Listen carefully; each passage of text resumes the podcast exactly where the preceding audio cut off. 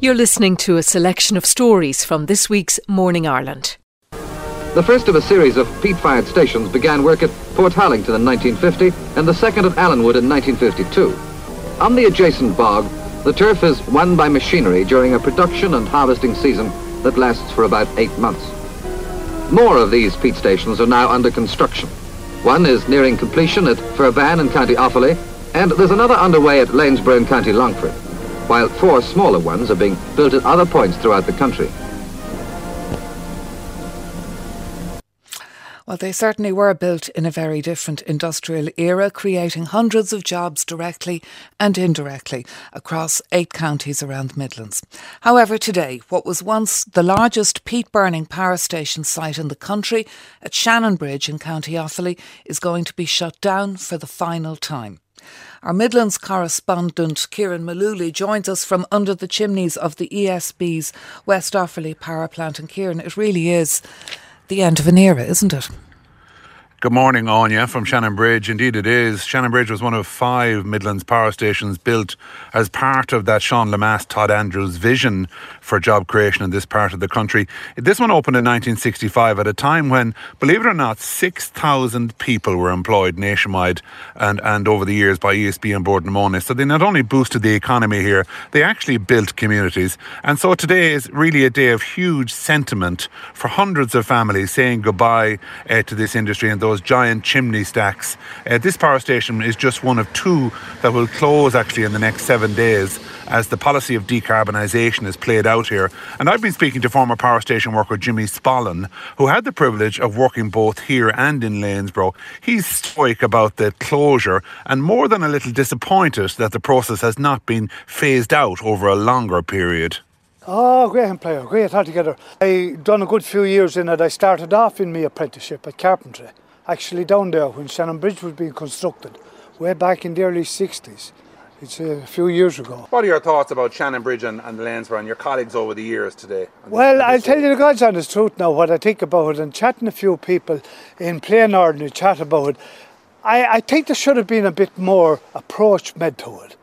It was left a little bit too long while it was being talked about there. Now, I could be wrong, but yeah.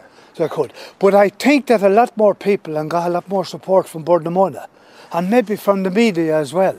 But it's too late now. The power station uh, closes there today. Uh, talk about the economic impact on the local economy and workers there. Yeah, there's a mixed situation on you. Many of those working in the power station here uh, will will tra- will retire or be able to transfer to other parts of the ESB. A lot of Bord na Móna workers will take voluntary redundancies. Many of them, however, many of the workers here have actually already left the employment and they've gone in search of new jobs. David Kearns from Shannonbridge is one of those who's under 50 years of age and he's worked here down through the years in in difficult and hard working conditions. But he says he's enjoyed the good salary all the way, although now he's on a loose end. The first big paycheck I got on Bord na Móna, I actually hid it in my pocket. I thought there was a mistake made on it. Like that, as you just said, like there was 20, 30 hours. It was going non-stop around the clock. And look, we were in a good area as well. And we go over two grand in one week after tax.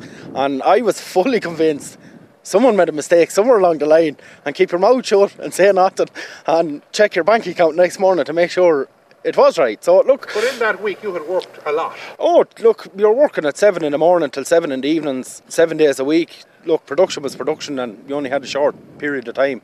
But the money that could be made for a summer, a good summer, was colossal. Now, what of the future? What's your What's your plan? What do you think? What's going to happen to people around here, the next generation, looking for jobs? I think, well, my plan is still uncertain at the moment. I'm not still haven't made my mind up exactly what I'm going to do yet. But for the young people here that choose to get summer jobs and local employment, local people in it, I don't know where they're going to go or, or where the employment is going to come off. Yeah, there's not too many options. No, there's not. Look, the local shop down here and the local pubs, uh, they're trying their best to keep them here. But again, with COVID, there's not a whole lot of jobs there at the moment for them. Is there a future there? Is there some uh, brightness on the horizon? there is for certain people, young enough people that easily transfer skills or willing to take up training, able to adjust to a new way of life. But for most of the people, when they're in their 40s and 50s, it's very hard to make that jump into a new transition for that. And look, that has to be looked at as well. And their concern has to be taken on board as well, which is not at the moment.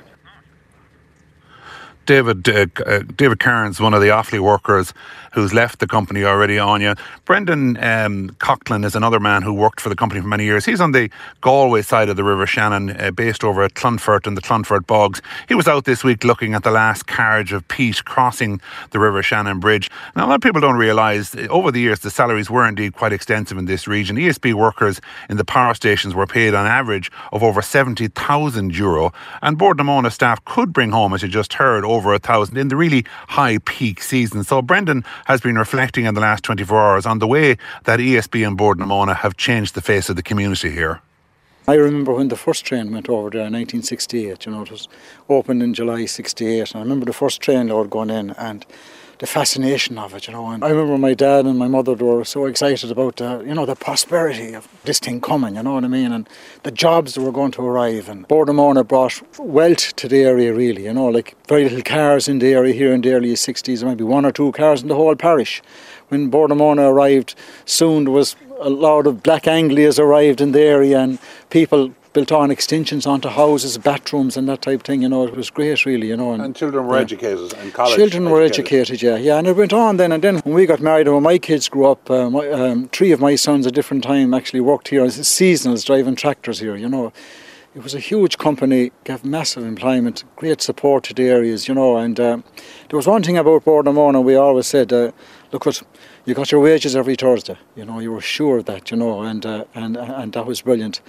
And as well as that, then Bord na Móna, uh, they gave a lot to the areas as well. I mean, um, in parts of Ireland, they built houses, like in Kilcormac, 104 uh, local houses was built there, you know, and throughout other parts of Ireland as well, in Derrygreenagh, uh, down in Ballydermot, they built houses for the workers. So they were a great company. Brendan Coughlin there, speaking of the good days. The last load of peat has indeed now arrived at the power station here overnight. In the next few hours, the boiler will be turned down and this station will go forever. I suppose with it will go thousands of hours of good memories in this part of the country, camaraderie among friends and, and neighbours over the last number of years. West Offaly will never again see the scale of job creation or indeed salary income that these industries produced. And the people of Lanesborough and County Longford face the very same experience next week when they wind down their operations on Friday. From Shannon Bridge, it's back to you in the studio. Kieran Mullooly there, our Midlands correspondent. Thank you for that, Kieran. Well, there's some good news for pregnant women and their partners this morning. The HSE has said that women can now have their partner present for the 20 week anomaly anatomy scan and any surgical interventions that may be needed. It followed an online campaign which saw over 50,000 people sign a petition. The campaign organiser, Caroline Cummings, joins us now. Caroline, are you happier this morning? yes, Audrey, I am. I'm, I'm a little bit happier. Um, it's it's a welcome move in the right direction. Uh, it's definitely just seen as a first step, hopefully a first step of many. But um, I know this will have a huge impact on a lot of couples uh, coming up for their scans soon. So it's great.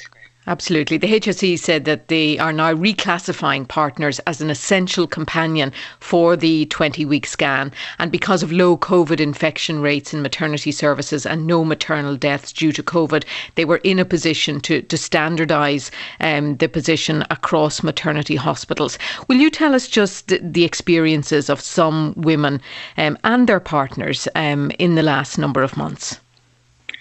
Yeah, I mean that's that's fantastic. That I think one thing I just need to say is that um, there there have been so many really brave women stepping forward and, and ex- sharing their experiences and their stories over the last few months. Some of them have been absolutely heartbreaking and, and very difficult to listen to. So, in some ways, you know, giving them a voice has been really important. And at least maybe this morning, some of them will feel listened to, and um, you know that their experiences have been validated, which is really important.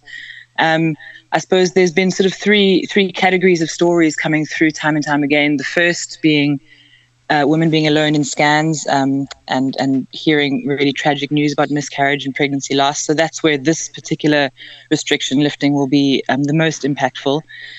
Um, but having said that, there are still women, as we speak, in labour by themselves with their, with their partners out outside in the car parks, waiting for a call to come in, and indeed women on postnatal wards who are having a really tough time uh, on their own, not able to see anyone from their family or you know or their husbands. So it's it's those two groups of women we of women we now want to focus on with this campaign, so that we can still keep pushing it forward and, and give everyone the support that they need throughout um, both labour and post delivery as well. Yes, because at the moment, um, even though this reversal has happened, partners are still not allowed to attend the actual birth, are they? They are allowed to attend the birth, but there's very strict uh, rules about when they're allowed in. So if you okay. present to the hospital door in labour, um, they won't be allowed to come straight in with you. You you need to be considered um, sort of established enough in your labour for them to come in. So, for example, my, my sister in law gave birth last week in the Cork Maternity Hospital, and she was 19 hours on her own labouring before her husband was allowed in. And it was a really, really a tough time for both of them, with him outside in the car park, sort of anxiously waiting for the call. Um, he was allowed to stay for two hours after the baby was born, and uh, he had to then go home. And she was in hospital for another four or five days on her own, and he didn't see them at all through that time. So that's really, really tough. And it's it's that part of the story that now needs to be acknowledged and hopefully changed. Um, you know, the 20 week scan is, is, as I say, one step hopefully in the right direction, but it's not enough.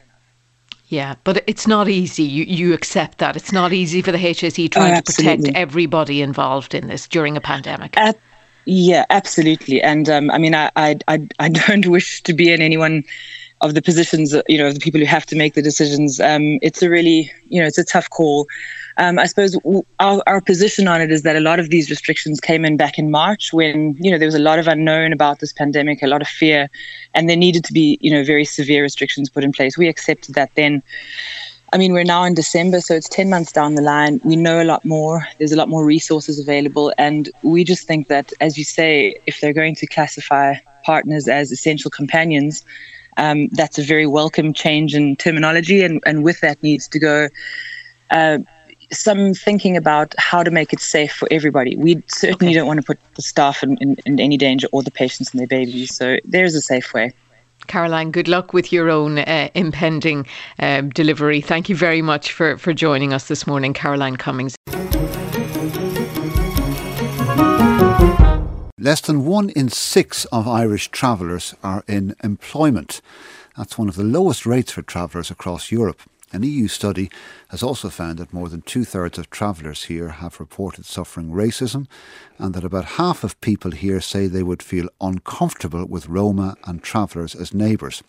The survey of rights and living conditions of travellers in Ireland was compiled by the European Union Agency for Fundamental Rights and it got the views of those who self identify as Roma or members of the traveller community in Belgium, France, Ireland, the Netherlands, Sweden, and the UK. Martin Collins is co director of Pavee Point Traveller and Roma Centre. Uh, Martin Collins, good morning again. Good morning, Gavin. Uh, tell us more about what this study found.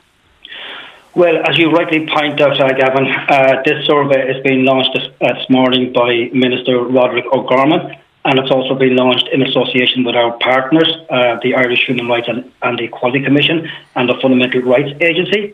Um, this report, um, Gavin, um, provides further evidence, if further evidence was needed, uh, that points to the ongoing exclusion and discrimination that travellers experience in Irish society. The survey is also quite unique in that it's the first comparable study of its kind ever. In other words, we are able to assess and compare the situation and the experience of travellers in Ireland with the experience of travellers in Roma okay. in the five other countries the Netherlands, Belgium, Sweden, the UK, and France. And how does the experience of travellers here compare with the other countries surveyed?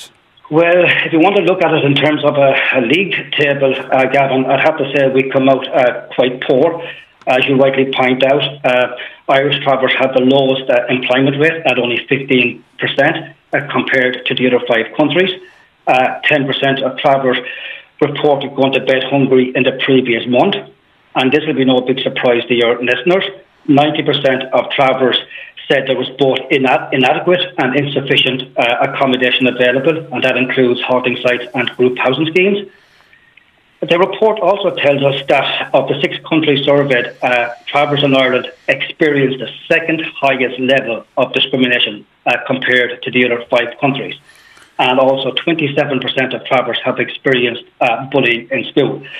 So again, Gavin, is a stark reminder, as I say, okay. of the ongoing uh, exclusion and, and, discrimination that travellers experience in Irish society.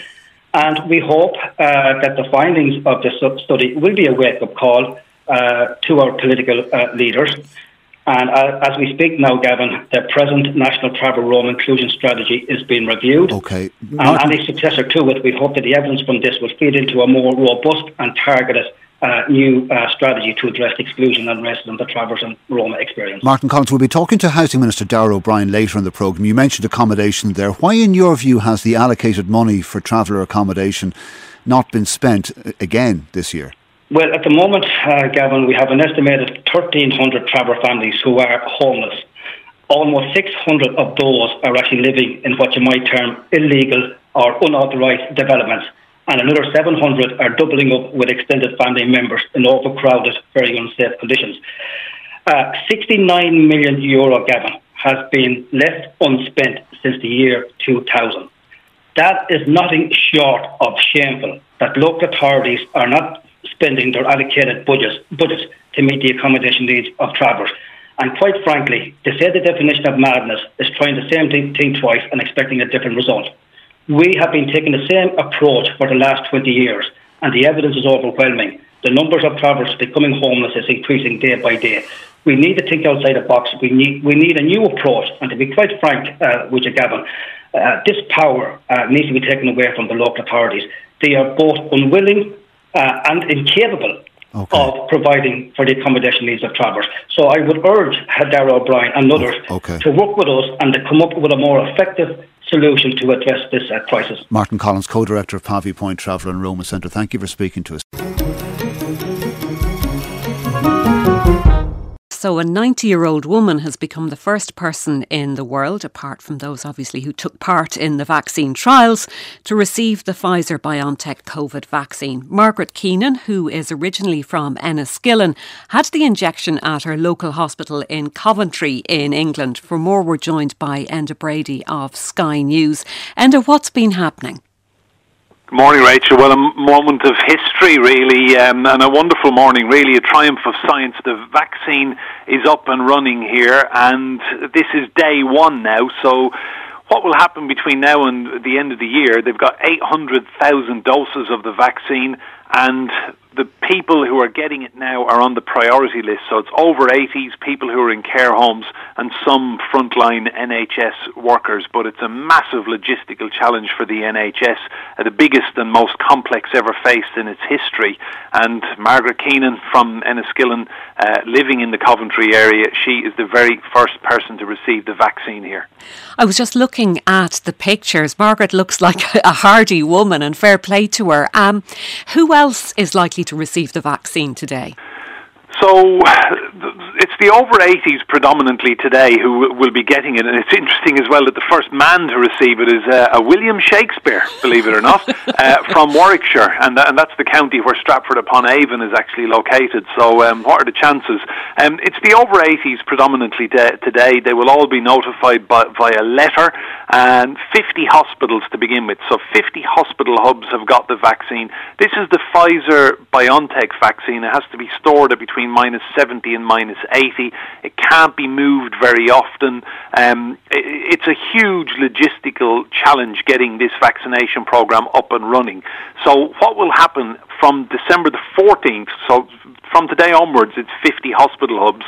But GPs come on board with the vaccination from December the 14th, and a thousand local GP centres and community centres and sports stadiums and anywhere people can socially distance, they will be involved. And then what you will see really from New Year onwards is the vaccination programme really ramping up uh, and millions and millions of people getting that vaccine. Mm, do you get the sense that there is an overwhelming welcome for what's happening today, or are there those who harbour doubts about this because it's all happening so quickly? I think that's a very valid point you raise. Uh, I was talking to doctors at the weekend. I, I was out interviewing GPs, and the one GP I spoke to in Harrow in northwest London, he was in the middle of doing flu jabs, and he said he was making a point of every person that he was giving the flu jab to, he was asking them how they felt about uh, the COVID vaccine and would they have it. And he said out of 50 people, uh, this is about 11 a.m. in the morning Saturday, he said by he'd, he'd vaccinated 50 people for the flu by 11 a.m. and he said only one person, he said 49 said they categorically yes would have it, and only one person expressed any doubt. So that that's just one GP surgery in London at the weekend. But I think overwhelmingly people are in favour of it, and yes, some people do have reservations about the breakneck speed of everything. But quite simply, the UK can't afford to have another year next year like this one. Enda, thank you very much for joining us. Enda Brady there of Sky News. To return to Belfast next, and specifically to the Royal Victoria Hospital, where nurse sister Joanna Sloan has become the first person on the island to receive the Pfizer BioNTech COVID vaccine. Our Northern editor, Tommy Gorman, is on the line. Tommy, a big day. Will you bring us through what's been happening? Yeah, the, the pictures were, were, quite dramatic. They've been coming in on a pool feed from the Royal Victoria Hospital. So uh, the nurse involved is a sister, Joanna Sloan. She's 28 years of age. She was actually due to get married uh, earlier this year, but had to postpone it because of the uh, the virus circumstances. Uh, she has a, a five year old daughter, uh, and I think she's been based in the Royal Victoria for, for six years. So there was great excitement around the corridors, uh, and um, you could see the preparations that were in place. Two of her colleagues, male and female nurses, uh, were involved in delivering the vaccination to her. And she went through the checks, you know, where she was asked the questions that we'll all be asked if and when our day arrives. Uh, and then uh, the uh, vaccine was given to her. Few drops of blood emerged after the uh, needle was delivered, uh, and great excitement, huge, I suppose, uh, day uh, in Joanna's life. And uh, it's interesting that the Northern Ireland link in the whole UK mm. vaccine programme because the first person to receive the jab across the water uh, I think a woman in her 90s. Uh, she was originally from Enniskillen in County Fermanagh. So there you have a young nurse, 28, from uh, County Down, uh, and a lady, uh, an elderly lady originally from County Fermanagh, who's been living in Coventry for 60 years, getting the jab over there. So what you'll see over the coming days now, Rachel, is the rollout of this vaccine in Northern Ireland. And the priority is, first of all, to provide the service for the vaccinators so that they're protected as they're delivering the service. Uh, and once the vaccinators uh, are safe to provide the service, they will then go out into the community and the community will come to them in some cases. You have two centres, two hospitals, the Royal Victoria and the Ulster Hospital in Dundonald, and then a number of leisure centres in Northern Ireland and a number of mobile units. Uh, and um, the priority will be after the vaccinators to start uh, providing the vaccine uh, for the elderly who are uh, based in care homes. Uh, and to then ramp it up from there. Northern Ireland, uh, lucky enough to get this service because it, it is part of the United Kingdom, and as you know, the UK is the first place in the world to be rolling out this service. It's going to be a huge operation over the coming weeks and months, Tommy.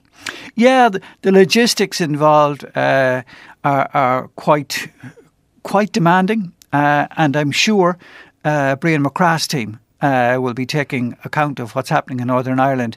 Now, they have been preparing for this for some time. You could see the special fridges that they have uh, at the Royal Vic, and you could see how the staff had been trained. There was a briefing for the staff there this morning, uh, and immediately after uh, the word went around that the first, first vaccine had been delivered, you could hear the applauding and the whooping around the corridors because for people who've been involved at the front line of the health service, they've been going through some very trying times in their own personal lives, the sacrifices, mm-hmm. trying to not bring home uh, the, the, problem, uh, and then seeing, I suppose, at first hand, especially in the intensive care units, seeing the challenges people are facing. Uh, and remember, there are over 400 people in Northern Ireland's hospitals uh, with vaccine related, with virus related illnesses at the moment.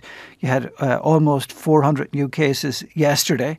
Uh, there are still a number of very significant hotspots, uh, and this society is trying to sort of do that extremely difficult balance that you heard uh, Tony Holohan talking about earlier in the programme, where people are keen to open up society and at the same time they don't want to drop their guard so that the virus gets out of control again and, and that we face a third wave early in the new year.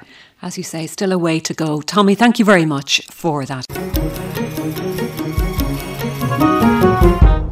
Today, the Minister for Agriculture is publishing a roadmap to reduce emissions from the agri sector.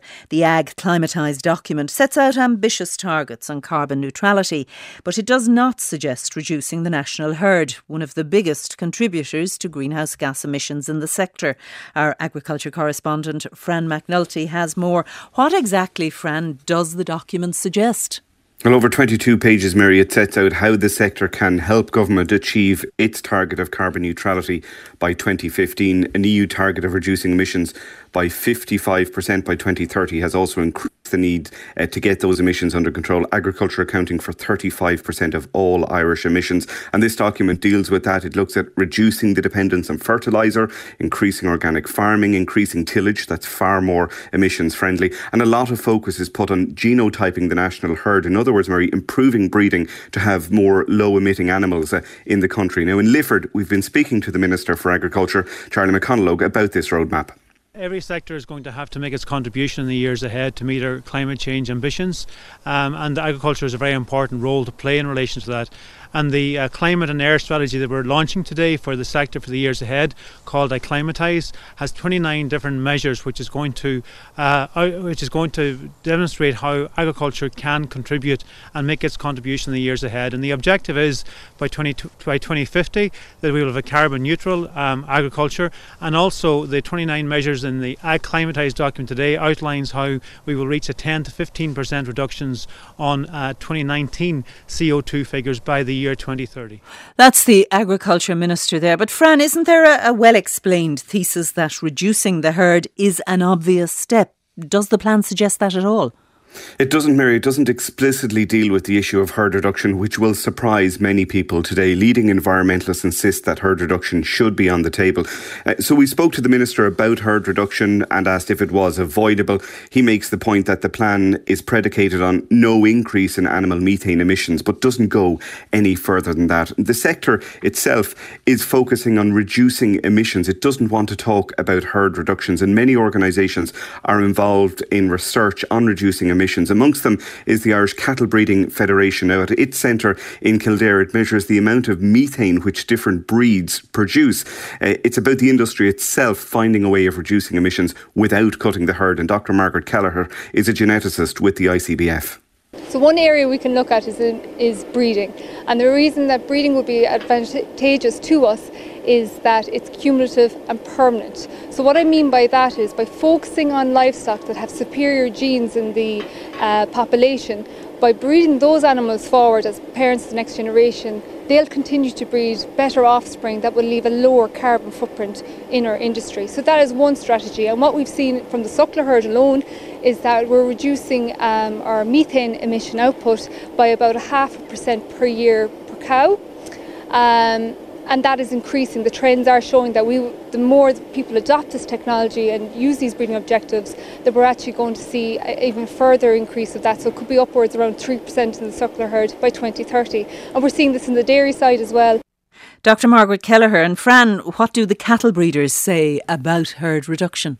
Well, in short, Mary, they don't really think it's necessary, but that is very much a, a sectoral view, if you like, a view of a vested interest. Several leading environmentalists disagree, uh, and, and in fact, they measure the impact of agriculture on emissions and say there's a somewhat urgent need to have the national herd cut. It's partly due to the massive expansion in dairy over recent years. But scientists like Dr. Kelleher, who work in the industry, say changes in breeding and those other measures can go a long way to making the change needed in terms of breeding, if we look at just the suckler herd, we, we're at around, uh, folks, we're getting around the 1% reduction per cow per year in methane emissions, and that's just suckler cows. That's you know 0.9 million cows. We also have we have in total uh, seven and a half million head of cattle um, split between dairy and beef. They're all making progress in that area as well. So you could be talking about in and around 10 to 15 percent reduction in methane if we in, in 10 years' time if we keep breeding um, using this objective. Um, of course, there's other combinations um, of ways to reduce methane within the industry that other uh, institutes are looking at, such as you know supplements, feed, um, and this is also has a very you know quick way of trying to reduce methane. Whereas for the breeding side of things, um, it's it's it's more of a long-term strategy, but it's also it's more permanent. So it's a combined together they will work well. We don't need to be looking at getting rid of many of our national herd. Dr. Margaret Kelleher ending Fran McNulty's report. An Post has warned that parcel deliveries intended for Christmas they need to be posted by next Monday at the latest, and this is due to the hugely increased volumes on account of Christmas and the switch to online shopping during lockdown. Now, in a moment, we're going to be hearing how one de- private sector delivery company is coping. First, Angus Cox, you've been talking to early morning shoppers about their online shopping and the pressure on deliveries, haven't you? That's right, Anya, and good morning from Dublin City Centre. I'm at the top of Grafton Street, just outside the St Stephen's Green Shopping Centre, which has pulled up the shutters in the last little while. And I wandered up and down Grafton Street a little earlier as the other retailers here were preparing to open and get the most out of the nearly two weeks we have left of Christmas shopping. But this year, of course, due largely to the pandemic, but also because it has been trending that way, it's all been about online shopping. And I spoke with some of the people here in the city centre this morning about what they make of the huge numbers we're seeing for online shopping this year and about any concerns about deliveries arriving in time for Christmas. And this is a flavour of what they told me. Yeah, all of my Christmas shopping's online. Have you done it all yet? No. Well, can I inform you, or you might know this already, you know, An Post are warning that any deliveries to guarantee them arriving for Christmas Day need to be dispatched by the end of next Monday.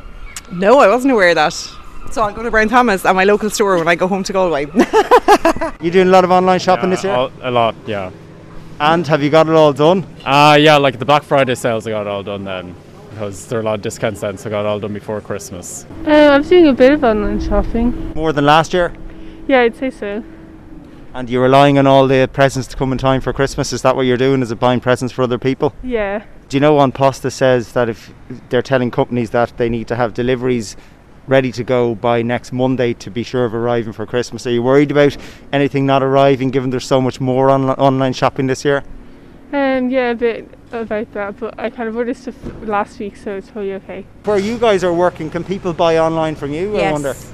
Yeah, they Oh, buy yeah. online, but they click and collect, so they can come in and get it in two days. Yeah. But um, Post does three do the delivery, so yeah, there will be probably a cut-off point in that. Yeah. Ah, I'm not like that now. Me, my girlfriend does a lot of online shopping now, but I'm more of I'd like to go to the shop and try it on. You know that? An Post are saying they're going to be about three and a half million parcels delivered in, in December. Judging by the amount of parcels that have been landed on my door the last few days, I'd agree with them. That's so the, gir- truth. So the girlfriend's doing all the shopping for Christmas, is she? She is, yeah, she is, yeah. And she well organised. Are you, are you worried that every anything's going to not arrive for the for the big day? The only thing I'm worried that the clothes don't fit because she didn't try them on. That's the only thing I'm worried about. what do you say to that? I hope that man is happy on Christmas morning. Uh, let's talk now to Des Travers, the boss of DPD Ireland. And Des, um, this is, I mean, just a a sign of changed times. Yesterday, DPD delivered twice as many parcels as you did on the same day last year. Is that right? Yes, that's correct. Uh, we, del- we delivered, well, we've seen it right through December, uh, but we will have delivered in 2020 35 million parcels, which is up from 22 million parcels in 2019. And we've all seen the vans, uh, delivery vans flying around the country. Um, how much has your business grown? And t- talk to me about what you're delivering and where you're delivering it to. We're delivering to probably every home in Ireland, and uh, we've now got 1,700 plus drivers. And uh, very pleased to tell you that we're clear and that we're up to date uh, with all our deliveries, and uh, we'll be delivering right up to the 22nd of December. Uh, but we are full, and uh, we won't be taking on any new customers. Or, but we work very closely with our customers to make sure that we got the forecast right and that we got through. So we'll be delivering nearly everything that you want for your house: the electronic goods, the home presents, the uh, anything from pet food right through to uh, to the chemi- uh, chemicals, all sorts of things through it. It's remarkable what you can get online now. You recruited 800, more than 800 staff this year, is that right? Yeah, we recruited 800 staff to get through. So we saw in the first pandemic um, exactly what happened with the volume. So we see ourselves this year as having two peaks. We had one in the summer and the pandemic, and then we monitored the volumes as it went through, and then we know, as every carrier knows, uh, what's coming at the end because the cyber weekend is always the busiest mm-hmm. period for the uh, for the parcel industry. So we knew it was coming, so we hired. Uh, we also expanded all our depots, our floor space, our capacity in the hub, and we basically prepared ourselves uh, to enable us to deliver this volume of parcels this this Christmas? Well, I think that anyone who's been getting deliveries, whether it's An Post, whether it's yourselves or, or, or other carriers, um, the staff who've been doing all of that have really kept all of us going throughout the past year. Let's talk about next year, though, Des Travers, and the impact of Brexit uh, on DPD Ireland. Um, do you foresee problems? Uh, um, I, I don't foresee problems. I just wish that we knew what it was. Um, even as your last uh, conversation with Mairead McGuinness was that we still wouldn't know until Sunday exactly what's required. The trade agreement really doesn't make a whole lot of difference for the south of Ireland because you still need to do customs entries no matter whether the duty is applicable or not. And we've been preparing two years for Brexit and uh, we will be ready for Brexit. But um, we, do, we would like to know what the final details mm-hmm. are so that we can get the, the, the, arrangements in place. And there's, I mean, even with the deal though, what, what hasn't dawned on a lot of people, you know, you order something from the UK, if it's over a certain value. It'll be like ordering something from China. You could find the delivery person at your door and you've charges to pay. Yes, there's we have plans to be able to be able to do that a lot earlier, so it won't happen when it's at the final mile at the delivery point. But yes, you're going to have to take into considerations duties and taxes on parcels coming in from a UK website. Now, we think that a lot of them will put it up front at the checkout in the basket, and then and others as well. But there will be some instances where we'll have to contact consignees and ask them for the duties and taxes before we do the customs entry. Uh, yes, and that's even with a deal, deal or no deal, we'll have a lot of those changes. Des Travers of DPD Ireland, uh, thank you very much indeed, and a happy Christmas to you and all of your staff. Will it bring down insurance premiums and when? That's the key question from businesses and lobby groups for insurance reform following publication of a government plan to tackle the high cost of insurance. Among the 66 pledges in the plan, replacing the Book of Quantum, enhancing the role of the Personal Injuries Assessment Board, examining the duty of care and monitoring whether personal injury award levels need to be capped. The plan also promises to put perjury on a statutory footing. Sinn Féin's finance spokesman Pearse Doherty is on the Good morning. Good morning to you. Now, I know you say that these commitments are a rehash of promises made over the past four years, but is the question this can these reforms achieve a fairer insurance market and drive prices down for the consumer? Well, well, there's no doubt with government action, uh, the, the price gouging that we're seeing in terms of the insurance industry can be brought to a halt. There, there is absolutely no doubt about that. That is why we in Sinn Féin have been putting forward many proposals and indeed, indeed introducing legislation to bring that about.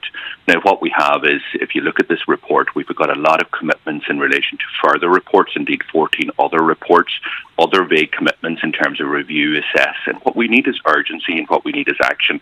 And you're right, Mary, a lot of the what is it contained within these re- recommendations are a rehash of uh, commitments that have gone back to 2016. You said that, that in your statement. You said you said it was a rehash. I wasn't. I was. I was quoting you. Yes, exactly, and um, I'm making the point. It is a rehash of commitments that uh, uh, that that have been made since 2016 in relation to, you know, supporting PIAB, uh, looking at other things like fraud registers and so on and so forth that haven't been delivered by this government. And what we have, unfortunately, is we don't see the urgency in relation to this report as to uh, to tackling this issue. Give you one example. In 2017, I introduced legislation on insurance that was signed into law nearly two years ago by the president. Today, the Minister for Finance, uh, the government actually still plans to delay key sections of that bill until September next year on the request of the insurance industry. That isn't the type of urgency. That isn't the type of reform that we need.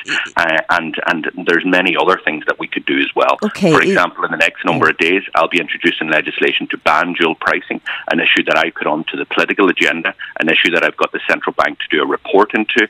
Again, the government give vague commitments in terms of let's look at see what the central bank report is saying, and then we'll consider after that time dual pricing is a terrible exploitation of people. It is Uh, about dual pricing, Pearse Doherty, just to explain, is where new entrants give, are given one price and those in renewals for the first, second, or third year uh, are receiving a different price. Exactly, and it's insurance companies using what's called big data, basically to figure out how much c- can they push up the price of your insurance policy before you will decide to leave the company. And some in this business suggest that uh, bringing in a ban on dual pricing could lead to what they describe as the law of unintended consequences, and you could drive players to, to from the market, uh, you know, eliminating competition. Competition is something that we need within the insurance industry. Indeed, that that goes to the very core of it. And remember, this industry is under investigation by the European Competition Authority for working like in a cartel type activity. The problem is, is that dual pricing is practiced by most of the insurance companies here uh, in the states.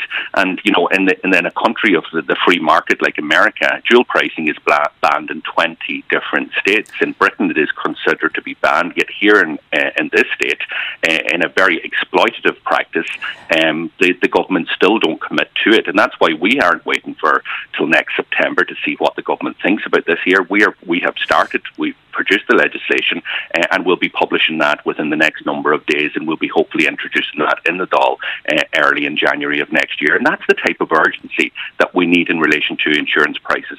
I think it's also disappointing that the government have again restated uh, the, the, the bogus claim that uh, motor insurance has reduced by a third since 2016. Every person and their dog knows that that is not the case. Uh, and if that's the premises that they're launching this report, I think it's extremely disappointing. Leo Varadkar, he will be with us uh, after eight o'clock. Says the he acknowledges the progress has been slow. He is saying though that premiums should come down not in the next few months, but within a year. Well, there's there's two things in this. First of all, they actually argue in the introduction of the report that premiums have reduced by a third since 2016, which isn't the case. Um, the, the, the CSO uh, way of con- uh, collecting that data uh, isn't accurate, and that's very clear from the central bank's report. The CSO data isn't accurate, you're saying? Yeah, the way that the CSO collect the data is they use one type of policy um, and they, they measure it each year um, by insurance companies. It's clearly not accurate. What the central bank have done is they look at every single policy that is sold, and that data is very clear, is very accurate, and we can see that despite the fact that claims have been reducing over the last decade, the premiums have continued to increase with the exception of last year. And this really goes to what, what, what is at the heart of this year is that these companies have been making super profits. They have been gouging their, okay. their, their customers and they haven't been reducing their premiums.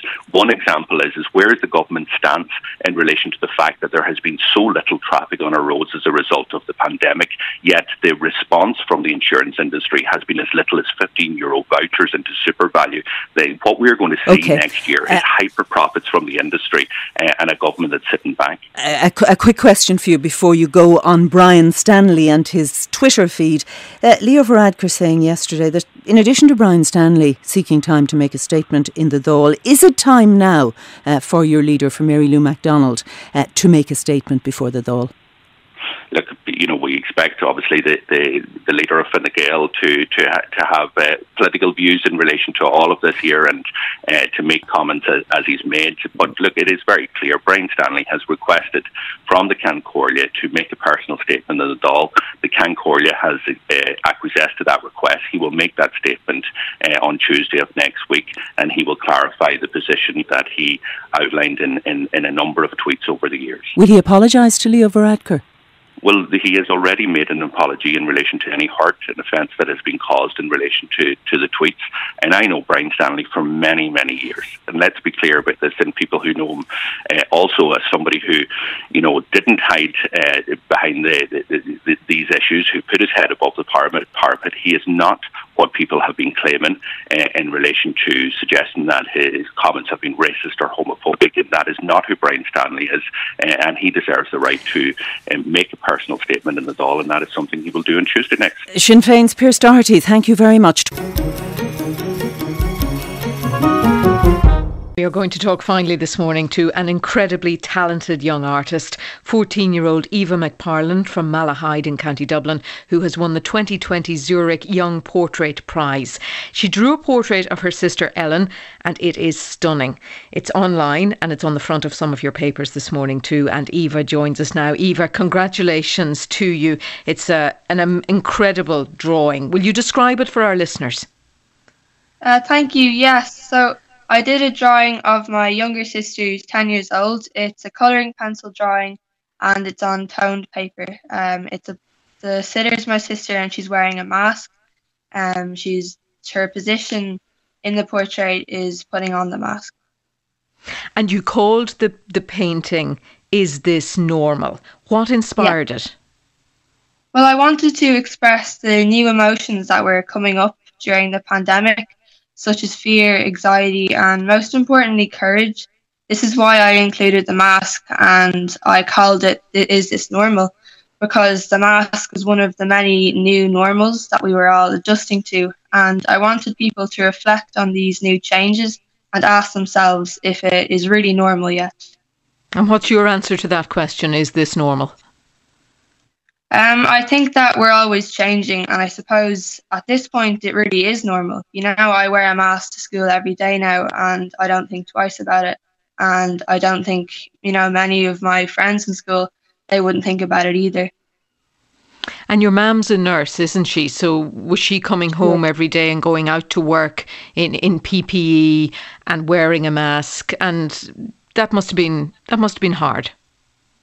At the beginning, she would have been, yeah. Um, she had a surgery recently and she couldn't actually go to work for uh, quite a big portion of the pandemic. Um, but she was doing some work from home and yeah, but it was hard at the start.